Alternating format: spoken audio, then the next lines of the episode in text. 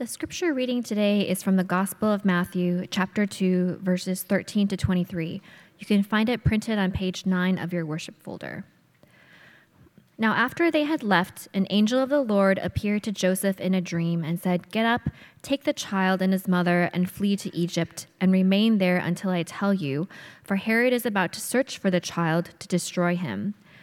Then Joseph got up, took the child and his mother by night, and went to Egypt and remained there until the death of Herod. This was to fulfill what had been spoken by the Lord through the prophet Out of Egypt I have called my son. When Herod saw that he had been tricked by the wise men, he was infuriated, and he sent and killed all the children in and around Bethlehem who were two years old or under, according to the time that he had learned from the wise men.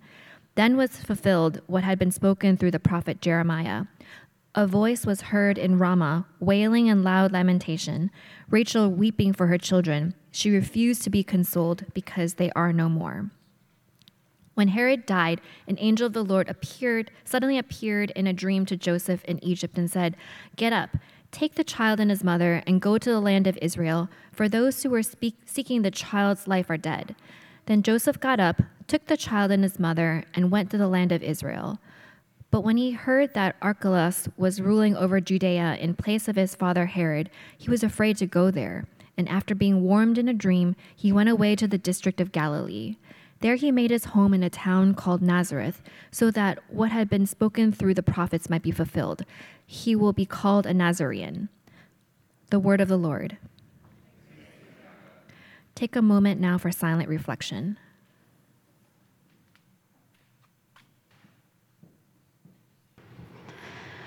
Please pray with me. Lord, you tell us that where two or three are gathered, you are here in the midst, and we thank you for joining our community. I ask you today that you would help us to hear what each of us needs to hear. In your name I pray. Amen. In the summer of 1990, I took a road trip with my sister and my nephew, who was four at the time, and we went to Southern California. So, of course, Disneyland was first on the agenda, and then we were going to spend the day in Hollywood. And for the rest of the vacation, we were going to spend time with our aunt who lived in Santa Barbara. On the day we left Los Angeles for Santa Barbara, we left late in the afternoon, and as we're driving, we noticed, like, way off in the distance, it looked like there's some smoke. And there's some, you know, grasslands out there. We didn't think much of it. And the closer we got, the more it looked like that's not as far away as we thought it was going to be. So we stopped for dinner in Ventura and asked around, and it turns out there was a fire in the Santa Barbara Hills. And it was moving towards the city. So we went to a payphone and called our aunt, and turns out they were on alert and might need to evacuate that night. So we thought, oh, I guess after dinner we'll get back on 101 North and go all the way back to the Bay Area then. As we did so, the traffic got slower, the smoke got heavier, and so we got back off the freeway, went to a Chevron, and the mood had changed from concern to panic. So we went into the gas station to get an update, and we learned that the fire had not only reached the populated area, it had crossed the freeway, and people were abandoning their cars on the freeway we had just been on. So we thought, oh, we had no choice but to get back on the freeway, but going south, and we needed to find a highway that would take us over to I 5. And we did that, fueled by that adrenaline rush of the near miss of what seemed like we almost were part of that group that had to abandon their cars. We drove most of the night. We got home. We were safe, disappointed, but safe. And um, that was probably the most memorable part of that vacation, though. But Matthew's nativity includes an adrenaline rush that we don't see in Luke.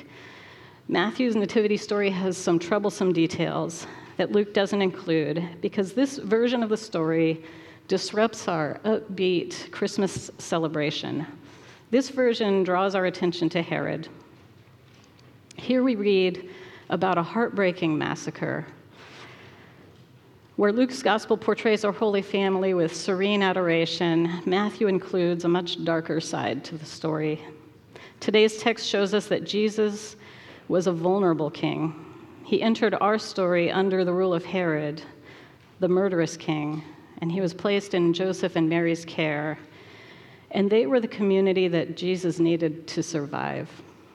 So the Gospel of Matthew spends time connecting the life of Jesus to the history of the Jewish people.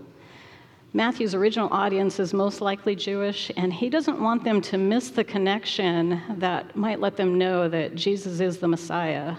So, after the visit where the angel explains Mary's pregnancy to Joseph, Matthew connects this to a prophecy from the book of Isaiah Behold, the virgin will be with child and will give birth to a son, and she will call him Emmanuel, which means God with us. Jesus intentionally gives up his seat of heavenly power and entered our story utterly powerless. Jesus doesn't sit above humanity in judgment. He entered the story and experienced some of what we experience. Joseph and Mary leave Bethlehem and run to Egypt to protect Jesus from certain death. This recalls how Egypt had been a life saving refuge in their history. Jacob, the grandson of Abraham, and his sons had to, they were forced from their land during a time of great famine, and they went to Egypt, where their brother Joseph had stored up food in his position there, and their family survived. And this sudden flight that Joseph, Mary, and Jesus have to take also recalls imagery of the first Passover, where the Israelites had to leave Egypt, and their life was on the line, and they had to leave in the middle of the night with no time to plan or pack. And Matthew wants his readers to see these connections. Jesus is walking in the footsteps of his people, his community. Through the incarnation, God entered our world in the person of Jesus. The scriptures tell us Jesus experienced temptations, hunger, physical weakness, emotions. And in this story, we see that Jesus started to experience these things from day one. From his earliest human memories, Jesus would know what it was like to be poor, homeless, and running for his life. Matthew's gospel tells us more than just the facts from Jesus' childhood. Matthew tells us a deeper truth that Jesus experienced what it's like to be vulnerable. In our text, we see Joseph didn't waste any time. They left that night. For all he knew, the soldiers were on their way, he couldn't afford to wait and see if the dream was true. They needed to get on the road immediately.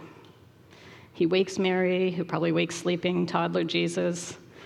I don't know, like waking a toddler in the middle of the night when you have to hurry and be quiet, maybe, that just seems like it was probably its own challenge. But I imagine any of us would just be in utter shock and panic in this situation. When they responded to the angel's message, were they talking loud and anxiously? Were they really quiet and efficient? Even a two year old can sense when something is wrong. Jesus probably sensed the panic, the sadness, the confusion. Many of us have experienced a threat to our safety. There's an adrenaline rush that can bring on physical shaking in an instant. And sometimes we experience this kind of wake up call when we're just a child. And this is disorienting, even more disorienting when you're little. And Jesus knows what that feels like. Jesus grew up with memories of being hunted by a king and forced to start out life displaced. Emmanuel means God with us. And here we see that God is also with us where our pain lives. Back in Judea, we have Herod, the murderous king. King Herod realizes the Magi aren't coming back, and his reaction is extreme. He feels threatened by the news of Jesus, and he orders all of the baby boys under the age of two to be killed. Herod is a power hungry king with a very fragile ego.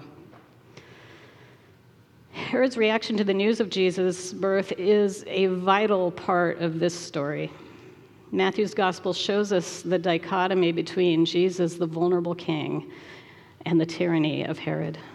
Just like so much of life, hope and joy live under the shadow of lament.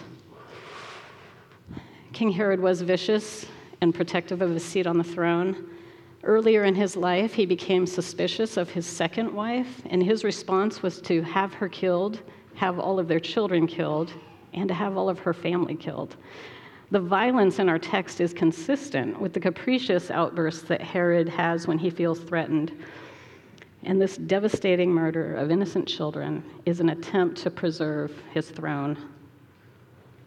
And this part of the story echoes the life of Moses. The king of Egypt started to fear the size of the Hebrew population, and he ordered the midwives to kill the baby boys born to Hebrew women. And it was within that reality that Moses was born. Here again, Matthew includes details to show how Jesus identifies with his community. The incarnation could have happened at any point in history. God saw fit to send Jesus to be born as part of an occupied and powerless people group. He's born during the reign of a jealous king. But why jeopardize the bigger plan of salvation while Jesus is still just a baby? This just seems like God took a lot of unnecessary risks. Why isn't the early life of Jesus more protected? Why go through all of this? This is an act of love. The incarnation and God's work of salvation isn't just about atonement and providing us with a ticket to heaven. Jesus identifies with the history of his people, and Jesus identifies with us in our suffering because he loves us. Our text includes a quote from a prophet who poetically tells us about the wailing of those in grief. This kind of outward and communal grief is also called lament. I don't think we lament enough in the presence of trusted community. When we are visited with tragedy, as Bethlehem was, it's tempting to avoid the pain or to try to drown out the pain, but we won't find healing until we grieve the pain, and if possible, in the context of community. Our text also features Joseph and Mary, Jesus' first earthly community, his parents, the people that nurtured and cared for him, the people that saved his life. When Joseph gets the second dream that they can return to Judea, he doesn't take any chances. Herod's son is on the throne there, so Joseph decides to take the family to Nazareth. He altered the course of his own life for Jesus. Joseph is proactive and wise, and Jesus survived infancy because of Joseph and Mary. A little over 50 years ago today, I almost died. I can hear somebody thinking, Really, Melissa? How do you know the exact date? That was a long time ago. Well, my near death experience happened on the day I was born. While I was being cared for by the nurses, they fed me formula, which was pretty standard at that time but I had an allergic reaction. And I started having trouble breathing, and I was suffocating. And they had to pump my stomach. I mean, the details are a little blurry, but I survived. but I'm only standing here today because of trained, fast acting doctors. We need community, we need relationships, we need other people. I know these are extreme examples, uh, but even if you haven't been rescued from certain death, you still need community because we are made for community. We are made to give and receive love. This is how God relates to us. And this is how God exists in the community of the Trinity, giving and receiving love. God doesn't save us transactionally, God saves and transforms us relationally. And sometimes this happens directly in our relationship to God, and sometimes this happens between each other in community. In my work at City Church, I work with volunteers who want to serve in our city. And I also participate in some of these ministries directly. And I get to see firsthand how our work not only meets a practical need, but meets this need for community. For people we're serving, as well as for our volunteers and for myself. I see this in our work at City Hope Community Center in the Tenderloin. In this work, we create space, we create living room space for, for those without enough living space. And our neighbors build relationships with us and with each other. And we share our lives with people through ordinary interactions. We have fun together, we sing together. People have let me in on their celebrations, a new job. Some people have asked me to pray for them. Some people have asked me to facilitate reconciliation with other community members. This is community joyful, gritty, vulnerable community. I see this when I lead worship in our county jail. When I first started going to County Jail Fellowship, I thought I was simply providing a worship service for people who happen to be incarcerated. The first night I went, I was terrified. But I've been a part of this ministry for six and a half years now, and now it's a worship service that I may lead, but I am also a part of it. This is my community, joyful, vulnerable community. I see this in county jail when we ask the women for their prayer requests. And with everything that they've been through, they often also ask for requests for other people. Sometimes their family, but sometimes their bunkmate, sometimes for the deputies, sometimes for us volunteers. I once sat and listened as a woman could barely get through her prayer request. She was sobbing so much. This is community, vulnerable community, and this is good for the soul. We all need a place where we can do this. We need people who know us. Some people will stick by our side, some will disappoint us, sometimes both. I believe we instinctively desire community. And this is why it's so frustrating when you're texting somebody and then you see those three dots that blink for a while and then they just disappear and you're like, what? What were you going to say? We desire community. I don't want to prod you towards false hopes. Some people will betray us, and some people need to be avoided for our own safety. But some people will minister the love of God to us, and we will do the same for others. God uses community as part of our transformation for our encouragement and to teach us how to love. Jesus had community with Joseph and Mary and his siblings. And later we see Jesus cultivate community with his disciples, with Martha, Mary, and Lazarus. And he also continued to spend time in prayer. Having trusted community is emotionally healthy and spiritually necessary. Consider the various communities you're connected to. Do you have people you can trust? People you can be vulnerable with? People that can be vulnerable with you? If you do, nurture those relationships. If you don't, reflect on that. Do you sense that need? Why is this missing from your life? Maybe you feel stuck for any number of reasons. Vulnerability can be threatening, even impossible. Pain or betrayal may tempt us to isolate. Prayer might be the place to start. Through prayer, we strengthen our relationship with God, who can help transform us and strengthen our relationships to other people. If you're wondering, where would I find this community? Well, we have community groups here at City Church, and these are groups of 10 to 15 people that meet throughout the week in people's homes. And in a couple of weeks, we're going to have signups for new community groups. Maybe that would be something you would want to do if you're not in community. But some of you may need to work on past hurts first before you even want to take that step, in which case, maybe you might want to call the counseling center and make an appointment and talk through some of those things. You may consider that as a step towards healing. Jesus knows what you've been through. There is hope. Jesus, the vulnerable king, gave up everything to bring us his love. The love he gives isn't just for ourselves, God's love is meant to flow through us to others. Let us head into this new year willing to move towards more community. Let Jesus transform you into vulnerable, vulnerable people who, who are able to give and receive love. Please pray with me. Lord, thank you for coming down and being a part of our community here. Thank you for being a part of our earthly community and inviting us to be a part of your community.